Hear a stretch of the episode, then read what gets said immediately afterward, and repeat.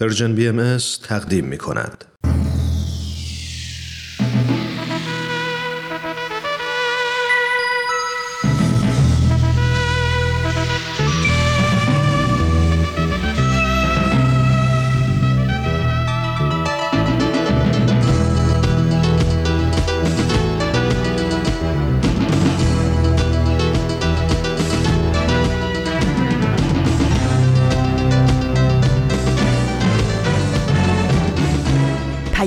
دوست، برنامه‌ای برای تفاهم و پیوند دلها.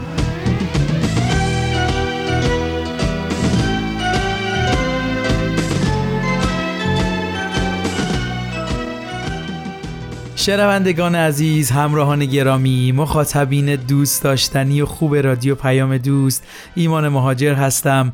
با یه شنبه دیگه از رسانه پرژن بیاماس در کنار شماییم. امیدوارم هر کجای این دنیای پهناور که هستید خوب و سلامت باشید و ممنونم تو این لحظه رادیو پیام دوست رو انتخاب کردید تا شنونده برنامه‌های امروز ما باشید. ما هم به رسم وظیفه تمام تلاشمون رو می‌کنیم که محتوا و برنامه‌هایی تولید کنیم که بتونه یادگیری‌هایی برامون داشته باشه و کمک کنه دنیا جای قشنگتری برای زندگی کردن باشه. پس همراه ما باشید تا آخر برنامه امروز. مرسی، ممنون.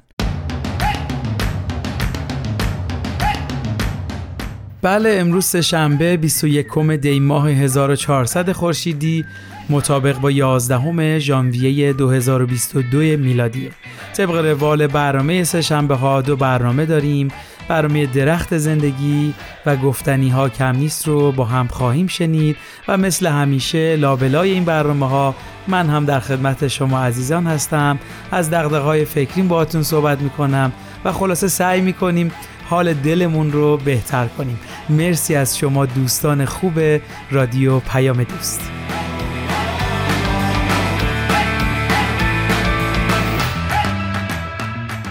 خب، امیدوارم حالتون خوب باشه. یه چیزی رو خواستم اول برنامه بهتون بگم.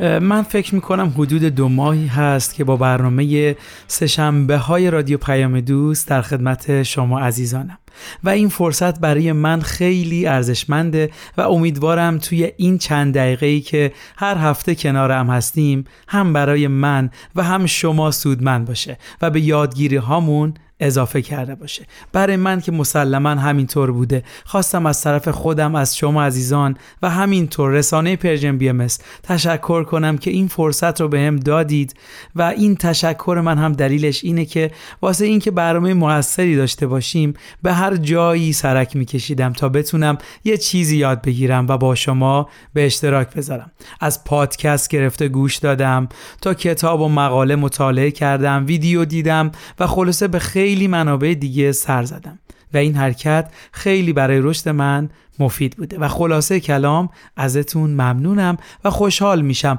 هر گونه انتقاد و پیشنهادی دارید به ما منتقل کنید تا بتونیم برنامه‌ای رو تهیه کنیم که مخاطبینش مشتاقانه دنبال برنامه‌های این رسانه باشن. پس برای این کار میتونید به نشانه @PersianBiamasContact در تلگرام پیام بدید و یا از طریق صفحه اینستاگرام و فیسبوک با آدرس @PersianBiamas و یا وبسایت ما به نشانه persianbiamas.org با ما در تماس باشید. خب، امروز موضوعی رو میخوام باهاتون به اشتراک بذارم که ذهن منو چند وقتی درگیر خودش کرده و واسه این به منابع مختلفی سر زدم و سعی کردم یه جواب درست حسابی براش پیدا کنم. اول بذارید سوال ذهنمو بهتون بگم. بنا به دلایلی من مجبور شدم شغلم رو تغییر بدم و در این تغییر و تحول خیلی این سوال به ذهنم خطور کرد که چرا اصلا ما باید انقدر کار کنیم؟ چرا انقدر اشتغال اهمیت داره؟ و از این چراها خلاصه یکم به خودم غر زدم و در نهایت یکم دربارش عمیق شدم و فکر کردم و خب ساده ترین جواب همونی که شما هم بهش فکر کردید که باید زندگیمون بگذره و بتونیم کسب درآمد کنیم تا منابع مادی زندگیمون تأمین بشه. خب این جواب کاملا درسته، ولی آیا واقعا کار کردن فقط به خاطر کسب درآمده؟ این سوال دیگه منو مجبور کرد برم یکم دربارش مطالعه کنم. واقعا به نظر شما ما فقط کار میکنیم که نیازهای مادی زندگیمون رو تامین کنیم، یا میتونه در کنار این هدف مهم دلایل دیگه‌ای هم داشته باشه؟ تا شما بهش یکم فکر میکنید با هم بریم برنامه درخت زندگی رو از نورا مهاجر عزیز بشنویم و ببینیم تو این قسمت قراره ما رو به کجا ببره و درخت زندگی کیو برامون تعریف کنه. مرسی، ممنون از همراهیتون.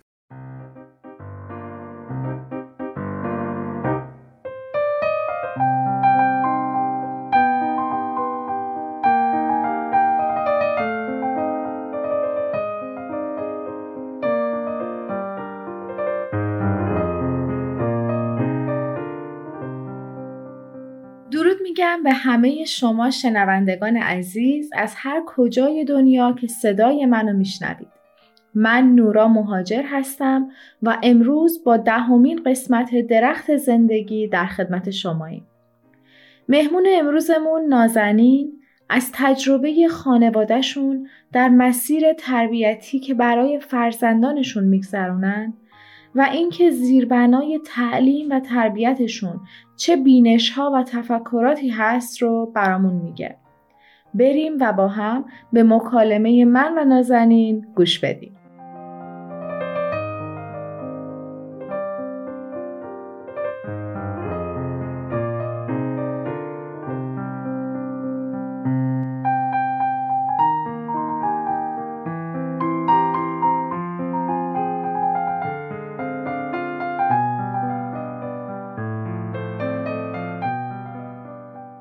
خیلی خوش اومدی نازنین عزیز به برنامه درخت زندگی. ممنون میشم مختصری خودت رو معرفی کنی تا شنونده های برنامه‌مون هم بیشتر باهات آشنا بشن. ممنونم از شما که منو دعوت کردید. من نازنین هستم. حدود 20 سالی است که ازدواج کردیم و 2 تا پسر 15 ساله و 12 ساله داریم. مرسی نازنین جان.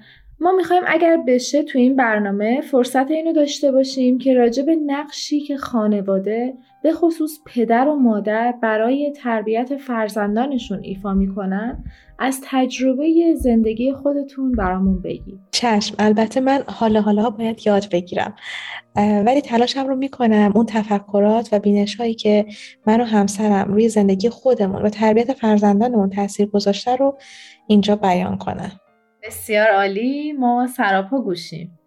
فکر میکنم مهمترین بخش این ماجرا اینه که بدونیم بینش هایی که ما داریم روی نحوه زندگی کردنمون و تربیت فرزندانمون تاثیر میذاره.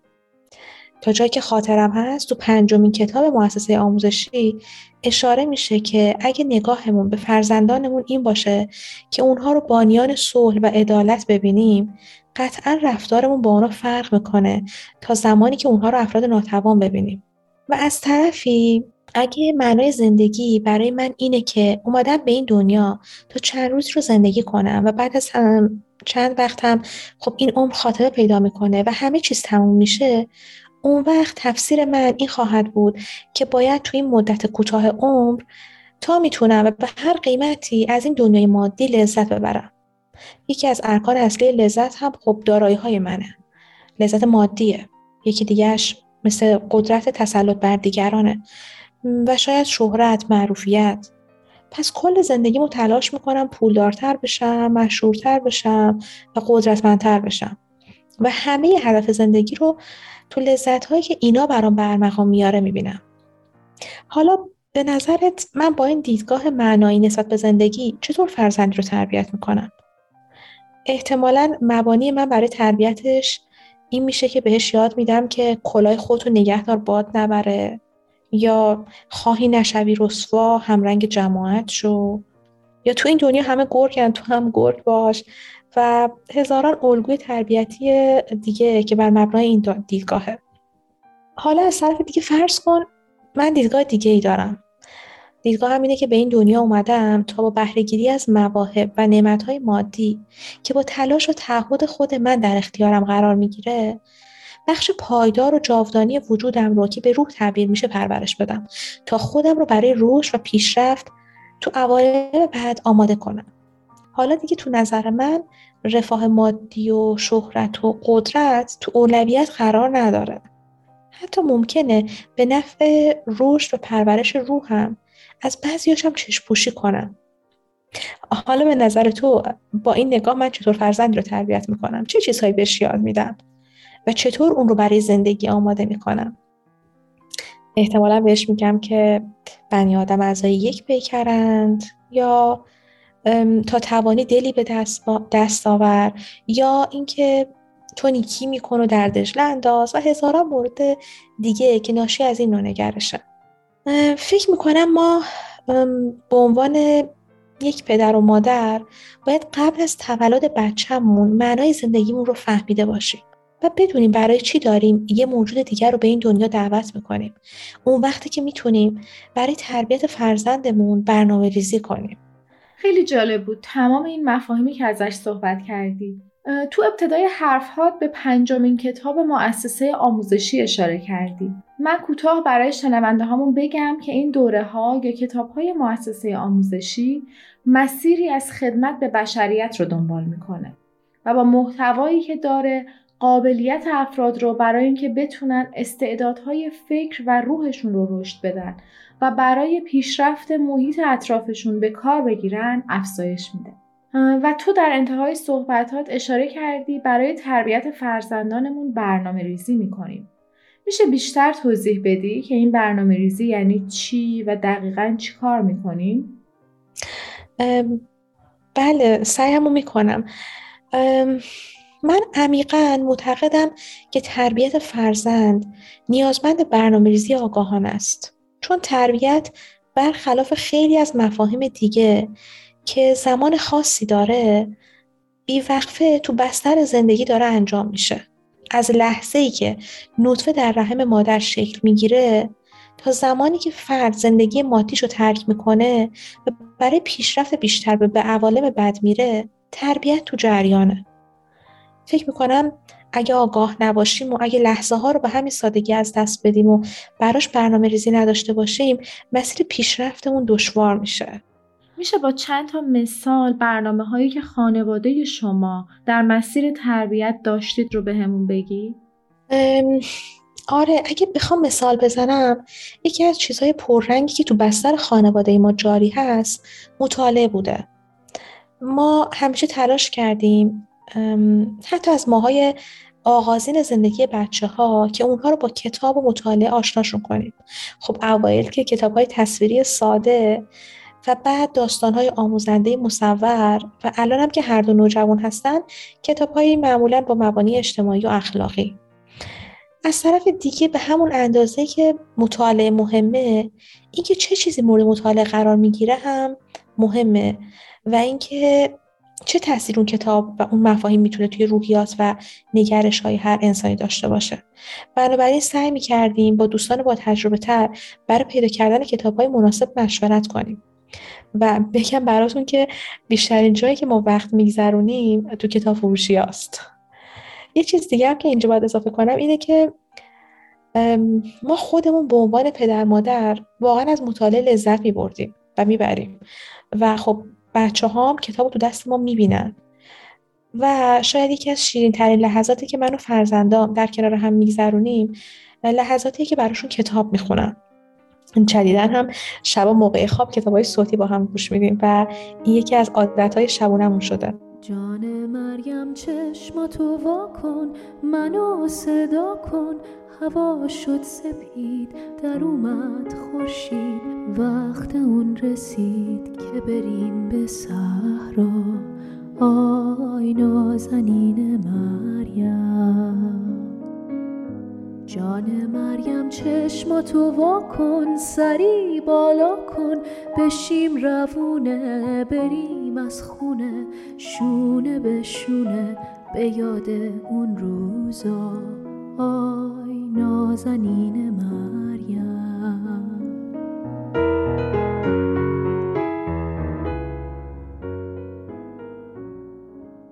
مرسی از بیان این تجربه. مفاهیمی که راجع به کتاب و مطالعه از ابتدای زندگی تا تمام فصول زندگی بیان کردی خیلی جالب بود.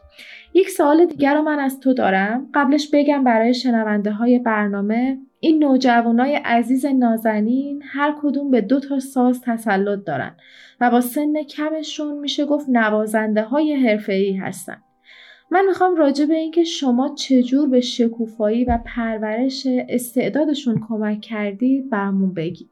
البته تو خیلی محبت داری، ولی خب از اینجا شروع کنم که انتخاب سازشون جالب بود. ما با کمک یکی از دوستامون که در زمینه موسیقی کار میکردن بچه ها رو به جمع‌هایی میبردیم که نوازنده های سازهای مختلف حضور داشتن و هر کدوم سازهای خودشون رو معرفی میکردن و بعد میگفتن چند سالی که کار میکنن، در روز چقدر وقت میذارن و در آخر هم یه قطعه برای بچه ها اجرا میکردن. خب شرکت تو این جمع یه فرصت فوق‌العاده بود، هم برای شنیدن سازها، صدای سازها و هم برای فهم مسئولیت‌هایی که در راه آموزش اون ساز داشتن. با تمام اینها برای هر کدومشون مدتی طول کشید تا ساز رو تهیه کنیم. مخارج مالی هم مهم بود، اما مهمتر از اون آمادگی بچه‌ها بود، آمادگی واقعی اونها برای پذیرش مسئولیت آموختن. به نظر من خیلی مهمه که فرزندانمون بدونن مسئولیت آموختن با خودشونه و باید برای این مسیر آماده بشن. تنظیم وقت و برنامه‌ریزی در این مورد هم خیلی کمک کرد و بچه‌ها یاد گرفتن هر فنی لذت‌ها و البته سختی‌های خودش رو داره و خب موسیقی هم از این قاعده مستثنا نیست. خیلی از آدم‌ها در ابتدا فقط یه پیانیست یا مثلا یه نقاش ماهر رو می‌بینن و تو ذهنشون خودشون رو به جای اون آدم تصور می‌کنن و برای همین اون هنر رو انتخاب می‌کنن. اما تو اون لحظه ها متوجه نیستن که چقدر زمان، انرژی، پشتکار لازم بوده تا اون موزیسین یا اون نقاش به این درجه برسه و بتونه یه همچین تصویر زیبا بی‌نقصی خلق کنه. باید از همون لحظات آغازین علاقه‌مندی به هر موضوعی در کمال محبت و صبر مدام به فرزندانمون اهمیت تلاش، پشتکار و برنامه‌ریزی رو یادآوری کنیم. این مسئله حتی در ادامه دادن مسیر هم خیلی اهمیت داره. بچه‌های ما تا وقتی کوچیک بودن بارها پیش می اومد که حوصله تمرین نداشتن یا چیزای دیگه‌ای حواسشون رو به سمت خودش می بود یا می‌خواستن یه ساز رو نصف و نیمه رها کنن و برن سراغ یه ساز دیگه. فکر می‌کنم برای همه بچه‌ها پیش میاد. اما تو اون سن انضباط همراه با محبت والدین خیلی کارسازه. اینکه بهشون بگیم که تو این مسیر رو آغاز کردی و مسئولیتت هست که برای که اون رو به انجام برسونی. اینکه در شروع یک کار باید مراقب باشی که با هیجان تصمیم نگیری و صد البته در میانه کار باید بدونی که اسیر یه هیجان دیگه نشی و رهاش نکنی. که ما گاهی با شوخی و خنده، گاهی با بازی و همکاری و حتی گاهی با جدیت ازشون میخواستیم که مسیر رو ادامه بدن. تو هر دوره سنیشون این تشویق‌ها یه شکل خاصی داشت. کوچیک که بودن با هر تمرین یه آدمک خندون میگرفتن و هر 15 تا آدمک یه جایزه داشتن. مثلا با هم سینما میرفتیم یا یه شام دوره همی بیرون میخوردیم. اما الان واقعا بزرگترین تشویق براشون پیشرفتشون شده. الان بیشتر موقع‌ها آهنگای مورد علاقه‌شون رو با هم سرچ میکنیم، با هم تمرین میکنیم و واقعا از این مهارتی که توی این مدت و با تلاش خودشون به دست آوردن لذت میبرن. این شیوهیه که ما انسان‌ها برای رشد کردن تو تمام ابعاد زندگیمون باید یاد بگیریم. رشد کردن که میتونه رشد جسمانی باشه، انسانی باشه و حتی رشد روحانی. و باید بدونیم که تغییر سخته، تدریجیه و نیازمند تلاش و پشتکاره، اما ممکنه. ممنون از این که این تجربه رو هم با تمام جزئیاتش بیان کردی. من پر از سوالاتم و وقت برنامه‌مون خیلی محدوده، اما اینو میخواستم بگم که اخیراً دیدم آراد پسر کوچیک‌تره تو صفحه تلگرامش صنایع دستی رو که با چوب درست کرده به قیمت‌های خیلی مناسبی میفروشه. این برام سوال شد که احتمالاً پشت این جریان چه گفتگویی از طرف شما شکل گرفته؟ اگه اینو هم مختصراً بهمون بگی ممنون میشم. آره قصه جالبی داره. خدا رو شکر به لطف خدا همیشه برکتی تو زندگی ما بوده که در عین حالی که میتونستیم تمام چیزهایی که بچه‌ها دوست دارن از اسباب بازی یا هر چیز دیگه‌ای تهیه کنیم، اما خب این کار رو نمی‌کردیم. شاید براتون عجیب بیاد که چرا، اما ما میدونیم که تو دنیایی داریم زندگی میکنیم که ترویج مصرفگرایی انقدر پررنگه که اگر آگاه نباشیم خیلی ساده تو دامش میافتیم.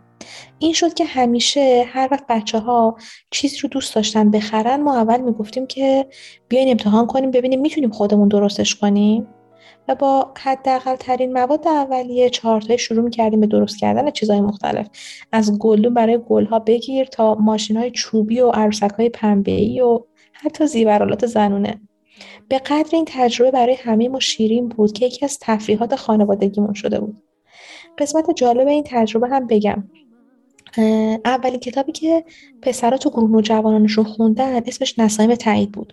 اونجا یک سوال مطرح میشه، اینکه در آینده میخوای چه کسب و کاری رو امتحان کنی؟ اگه میشه یه مکس کوچیک بکنیم اینجا، من به شنونده هامون بگم کتابی که نازنین بهش اشاره کرد، نسیم تایید، اولین کتاب از مجموعه کتاب‌هایی که مثل دوره‌های مؤسسه آموزشی اما مخصوص گروه سنی نوجوان که حساس‌ترین و حیاتی‌ترین دوران زندگیشون رو می‌گذرونن طراحی شده و بهشون کمک میکنه با شناخت توانایی‌ها و پتانسیل‌هاشون انرژی بی اندازه‌ای که تو این سن دارن رو تو مسیر درست به جریان بندازن. و الان تعداد زیادی نوجوان تو تمام دنیا، بزرگترین شهرها یا کوچکترین دهکده‌ها، این کتابا و همین مفاهیم رو میگذرونن و بهشون کمک میکنه ساختار فکری و اخلاقی که تمام زندگی همراهشون خواهد بود رو بسازن. البته که من خیلی مختصر دارم میگم، ببخشید که صحبتت رو قطع کردم. خب در مواجهه با این سوال چه اتفاقی افتاده بود؟ خب پسرم آراد هم توی مواجهه اول با این سوال تصمیم گرفته بود که دیگه خودش وارد میدون بشه و از هنرهاش و صنایع دستی پول در بیاره و البته میزانی از درآمدش رو هم تصمیم گرفته بود که به آدم‌های نیازمند بده. خیلی حیف بود اگر من این سوال رو مطرح نمی‌کردم. مرسی، ممنون نازنین جان. ممنونم که امروز وقتت رو در اختیار ما گذاشتی و به امید دیدارت. ممنونم از شما، خدا نگهدار. هنوز بیدارم، ای کاش میخوابیدم، تو رو خواب میدیدم. خوشه غم توی دلم زده جوونه، دونه بدونه دل نمیدونه چه کنه با این غم. آی نازنین یک قسمت دیگه از تجربیات درخت زندگی رو با هم شنیدیم. ممنون که تا انتها همراهمون بودیم. مثل همیشه من و همکارام از دیدن و شنیدن نظرات شما در تلگرام @PersianBMS کانتکت یا پیج اینستاگرام و فیسبوک به آدرس @PersianBMS خوشحال میشیم. مراقب خودتون باشید تا هفته آینده و یک درخت زندگی دیگه. خدا نگهدارتون. بیا رسید وقت درو، مال منی از پیشم نرو، بیا سر کارمون بریم، بیا بیا نازنین مریم، آی نازنین مریم، نازنین مریم.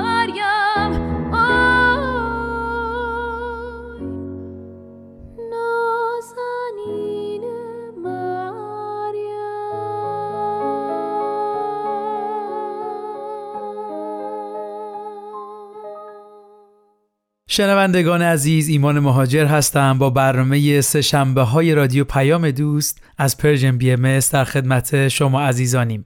ممنون که برنامه درخت زندگی رو هم شنیدید. خب اگه از ابتدای برنامه امروز همراه ما بودید، متوجه شدید ما در مورد کار و اهمیت اون داشتیم صحبت می‌کردیم که آیا فقط هدف از کار کردن کسب درآمده؟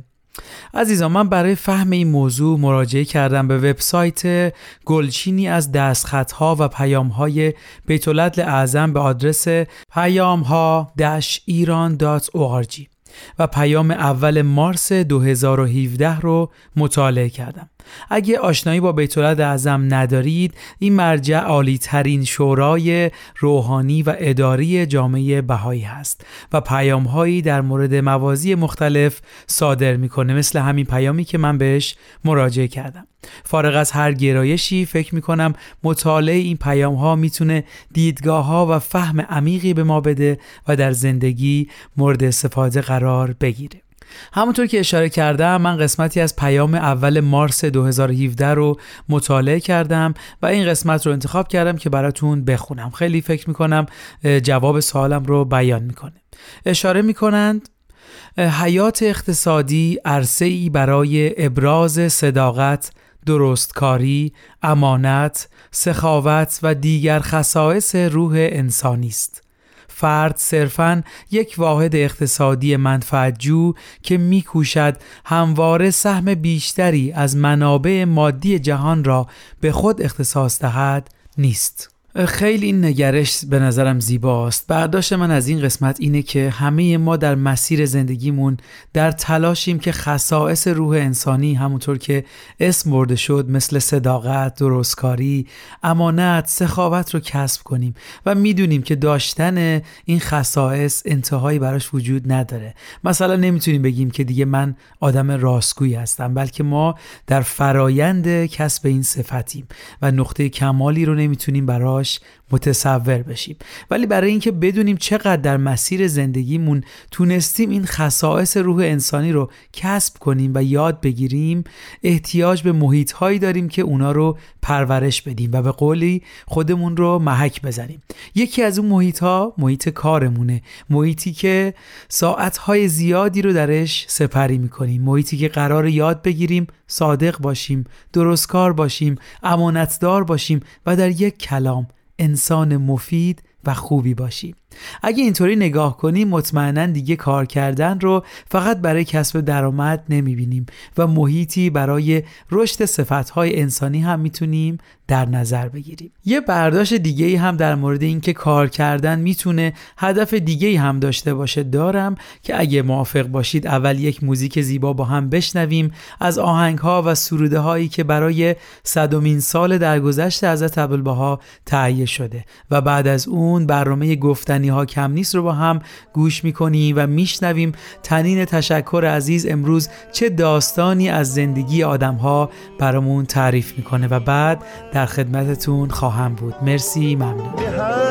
چرا زاغریم توی تو مقصود ما، رو به که باز آوریم توی تو معبود ما، شهود ما را بس است به غیب دیگر شکار، شهود ما را بس است به غیب دیگر شکار.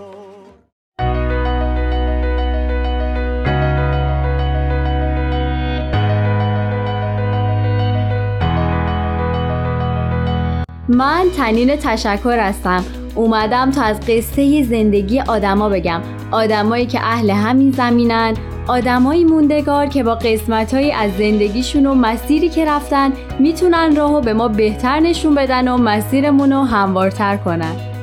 به نظر من همه ما آدما برای هدفی به دنیا اومدیم و چه عالی میشه اگه برای رسیدن به هدفمون بهترین خودمون باشیم.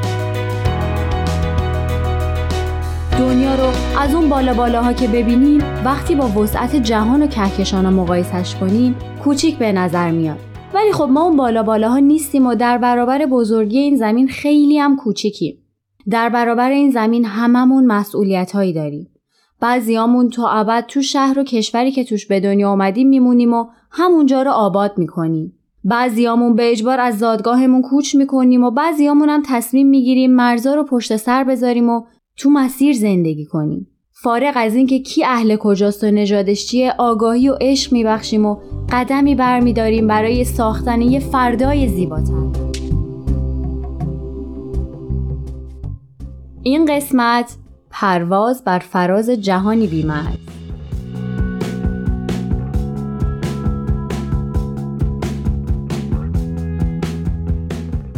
رحمت الله مهاجر تو ماه آپریل سال 1923 به دنیا اومدن.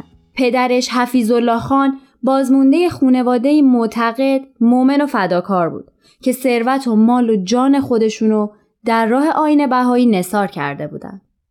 رحمت الله مهاجر اولم یه زندگی خیلی آروم و مطلوبی داشتن، ولی اون متانت و آرامشی که همراهشون بود به مرور زمان به یه طوفان که خب البته سازنده هم بود تبدیل شد. بسیاری از بهاییان برای آشنا کردن آدما با آیین بهایی و کمک به انسانهای دیگه، البته در راستای جامعه سازی و ساختن یه جهان بهتر، مهاجرت کردن. این مهاجرت گاهی از یه شهر به شهر دیگه است، گاهی از یه کشور به یه کشور دیگه، گاهی هم از قاره‌ای به قاره‌ای دیگه. داشتم فکر می‌کردم مهاجرت برای اکثر آدما میتونه کار مشکلی باشه. گاهی باید همه چیزو رها کنی و بری و با تفاوت فرهنگ و زبون و آب و هوا دست و پنجه نرم کنی، چه بهایی باشی، چه مسلمون و چه یهودی. گاهی دلتنگ همزبونا تو خانواده یا خونه‌ای که توش بزرگ شدی میشی. ولی خب یه چیز هست که دشوارترین مسیرها رو برات قابل عبور میکنه و بهت قدرت ادامه دادن میده. اونم چیزی نیست جز داشتن هدف. مثل دکتر مهاجر که هدفشون مهاجرت بود تا بتونن تو همه جای جهان به انسانا کمک بدن، خدمت کنن، آگاهی ببخشن.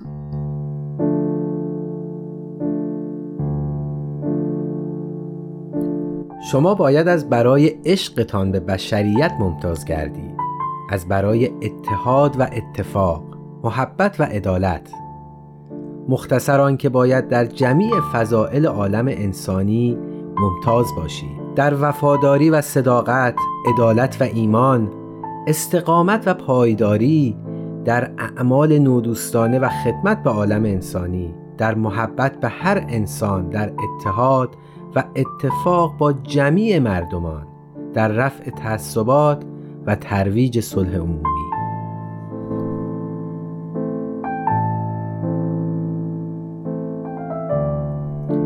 دم به دم بکوشید تا سبب نورانیت عالم شوید و شب و روز خدمت نمایید.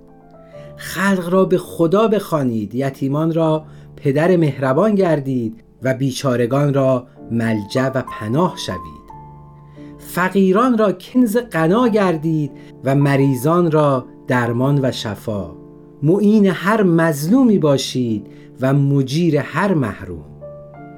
در فکر آن باشید که خدمت به هر نفسی از نوع بشر نمایید، زخما را مرهم نهید، هر خائفی را پناه امین گردید و هر مضطربی را سبب راحت و تسکین، هر مغمومی را مسرور نمایید و هر گریانی را خندان کنید. حضرت عبدالبها آرزو می نمایند که هر یک از ما رحمت پروردگار باشد و موهبت آمرزگار، به هر نفسی برسد خیری بنماید و نفعی برساند.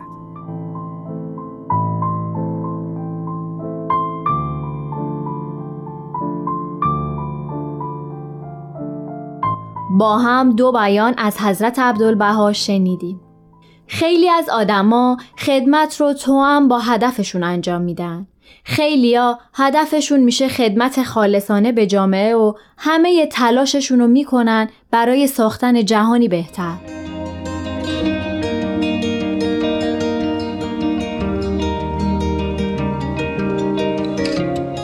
اولین تجربه مهاجرت جناب مهاجر تو سن نوجوانی بود که به مدت کوتاهی از تهران به کلاردش همراه خانواده‌شون مهاجرت کردند. بعد از برگشت به تهران و از دست دادن پدرش، رحمت الله مهاجر نه تنها ناامید نشد، بلکه تصمیم گرفت تا با جوانای مختلف در ارتباط باشه، از اونا دعوت کنه تا تو جمعای مختلف بهایی دور هم جمع بشن و با هم گفتگوهای هدفمند داشته باشن. وقتی هم تو اواخر دوران جوانی بودن، جوانا رو تشویق می‌کردن تا حداقل یه سال از عمرشون رو وقف خدمت و انتشار امر بهایی کنن. معتقد بودن تغییری که اون یه سال خدمت میتونه رو زندگی یه جوان 18 ساله بذاره بسیار تاثیرگذار و مهمه. دکتر مهاجر تو ریاضی استعداد زیادی داشتن، ولی خب به این نتیجه رسیدن که با تحصیل تو رشته پزشکی هم میتونن خدمت بیشتری به مردم بکنن و راحت‌تر از یک کشور به کشور دیگه مهاجرت کنن. برای همین تو همون سنین جوانی تو رشته پزشکی مشغول تحصیل شدن. رحمت‌الله مهاجر در رشته پزشکی دانشکده تهران قبول شد، ولی تو سال 1944 تهران رو ترک کرد تا به شهر رضایه تو آذربایجان برن. وقتی به اینجا رسیدن برای بچه‌های کوچیک کلاس اطفال بهایی، برای جوونا دوره‌های مطالعاتی و برای بزرگسالان هم کلاس سوادآموزی گذاشتن و همه وقتشون رو تو اونجا صرف آموزش و پرورش کردن.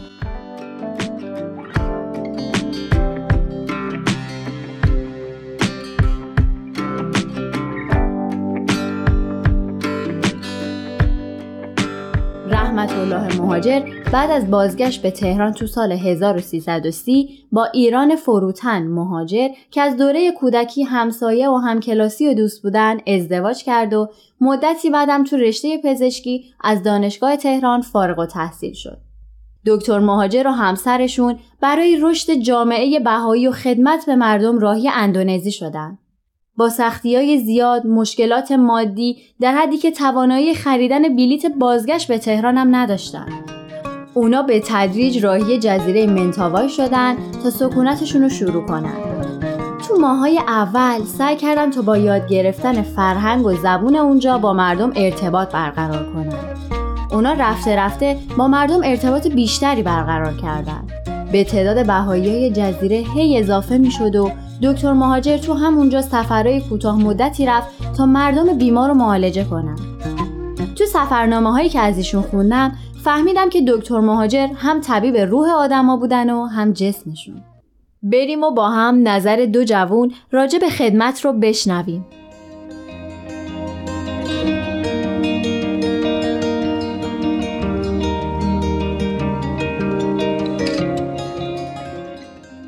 من فهم کنم که هر چیزی که توش بخشندگی هست، یعنی تو باهاش میتونی صفت بخشندگی رو تو خودت تقویت کنی و بروز بدی، اون اسمش خدمته. به خاطر اینکه توی بخشندگی همیشه فداکاری هم هست، همیشه رسیدن به دیگران هم هست و از خود گذشتن. شاید حالا معنای متفاوتی داره تو هر کانتکستی، ولی به صورت کلی اگه بخوام بگم، خدمت هر اون چیزیه که توش ما تلاش میکنیم خودآگاه که یه خیر و نفعی به دیگران برسونیم تو هر زمینه‌ای و هر شکلی، و اون خیلی حس خوبی به خود انسان میده، به خاطر که باعث رشدش میشه، باعث میشه که تعالی پیدا کنه و اون صفت بخشندگی و فداکاری از خودگذشتگی رو تو خودش پرورش بده. شاید من این قسمتش خودآگاه نباشه، ولی اینکه ما حواسمون هست که داریم چه کار میکنیم و به این آگاهی، این قسمتش حالا تحت کنترل خودمون هست.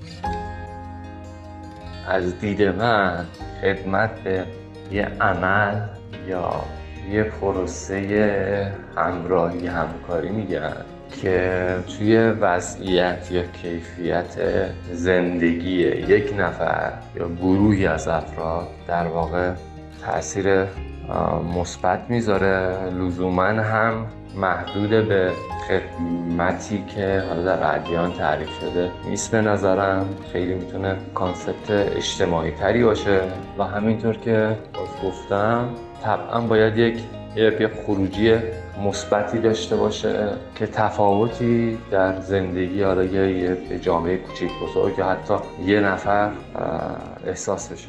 از گذشته بگذاریم، گرچه تلخ گرچه خوب، این ترانه می رود از شمال تا جنوب. این ترانه مال من، مال تو، مال ماست. این ترانه شهرزاد قصه گوی حال ماست. کوچه ها، خانه ها، قصه ها، افسانه ها، در میان قلب ما جانان شرقی می تپد. دردها، رازها، شورها، وازها، از شمال تا جنوب آوازه ما می رود. ایادیان امرالله افرادی بودند که تو دوره‌های مختلف با هدف محافظت از آیین بهایی و برنامه‌ریزی و اقدامات مهم جهت نشر و تبلیغ امر بهایی انتخاب می‌شدند که دکتر مهاجرم تو مهر ماه سال 1336 توسط شوقی افندی انتخاب شدند. حضرت ولی امرالله شوقی افندی در اون زمان رهبری جامعه بهایی رو بر عهده داشتند. دکتر مهاجر و همسرشون برای نشر و رشد جامعه بهایی و دعوت مردم به صلح و دوستی و ساختن یه جامعه بهتر که خواسته همه ماست سفرهای زیادی رفتن که مطمئنم زمان کم میارم اگه بخوام تک تک شهرها و دهکده و جزیره ها رو نام ببرم. از سفر به هند و جزایر کارائیب گرفته تا کانادا، فرانسه، انگلستان، جاکارتا و شیلی. مثلا تو سال 1975 در عرض فقط 4 ماه از 12 تا کشور آفریقایی دیدن کردن. مهاجرت اونا فقط سفر رفتن و یه جابجایی نبود. اونا تموم سختی‌های راهو تحمل می‌کردن تا به هدفشون برسن. هدفی که بیشک تموم زندگیشون رو در بر می‌گرفت. دکتر مهاجر با امید شهر به شهر، قاره به قاره این جهان پهناور رو گشتن تا تو مسیر خدمت مردم رو با هر طرز فکر و نژاد و جنسی با آیین بهایی آشنا کنن. تو همین راستا هم به مردم در جهات مختلف خدمت کنن. دکتر مهاجر تو ذهن تمامی آدمایی که میشناختن فردی مهربون، صبور و آگاه یاد میشد. بعد از درگذشتشون تو سال 1358 کسایی که میشناختنشون نامه‌های زیادی براشون مینوشتن که تو همه اونا از محبت متقابلی که بین ایشون و مردم وجود داشت نوشته شده.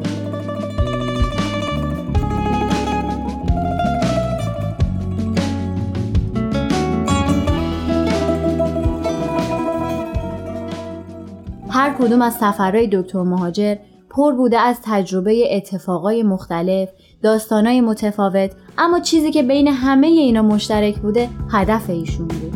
هدفی که ثانیه‌ای نه فراموش شد نه حتی کمرنگ. ایران فروتن مهاجر کتابی نوشتن که تمام داستان دکتر مهاجر همراه سفرنامه‌ها و مهاجرتشون تو نوشته شده. شما برای اینکه بیشتر با سرگذشت این مرد بزرگ آشنا بشید میتونید کتاب دکتر مهاجر رو مطالعه کنید. همینطور اگه ما رو تو شبکه‌های اجتماعی دنبال می‌کنید می‌تونید تصاویری از سفرهای ایشون رو هم ببینید.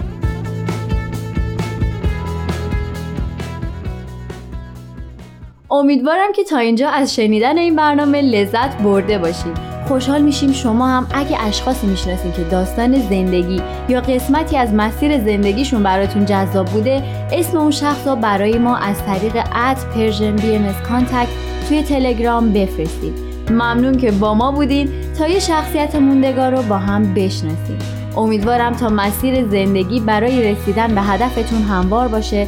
تا برنامه بعد خدا نگهدارتون. تهیه شده در پرژن BMS. شنوندگان عزیز مرسی، ممنون از همراهی شما مخاطبین خوب رادیو پیام دوست از پرژن BMS. تا اینجای برنامه سه‌شنبه رو هم شنیدید، برنامه گفتنی ها کم نیست رو هم گوش کردیم. خب در مورد کار و نگاهمون بهش صحبت کردیم که میتونه به غیر از منافع مادی به عرصه‌ای تبدیل بشه برای رشد خصائص روحانیمون.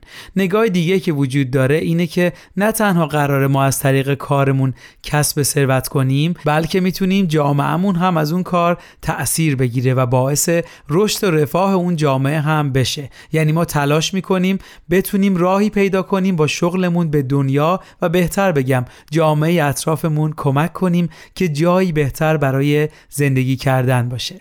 پیدا کردن روشش مطمئناً برای همه ما میتونه متفاوت باشه. من نمیخوام خیلی کلیشه‌ای به این موضوع نگاه کنم. شاید مسائلی که امروز درباره‌اش صحبت کردیم در محیطی که در اون زندگی میکنیم خیلی رویایی هست و دور از واقعیت و اینقدر شرایط معیشتی سخت است و در تعیینا قرار داریم که به مسائل دیگه حداقل الان نمیتونیم فکر کنیم. ولی به نظرم انسان خوب بودن با هر تعریفی زمان نداره. حداقل کاری که ما میتونیم در دنیای امروزمون با همه سختی ها و مشکلات بکنیم اینه که خوب باشیم، خوبی کنیم و آزاری به دیگران نرسونیم. مرسی از همراهیتون شنوندگان عزیز. آخر این قسمت با بیانی از حضرت عبدالبها برنامه سه‌شنبه رو به پایان میبرم.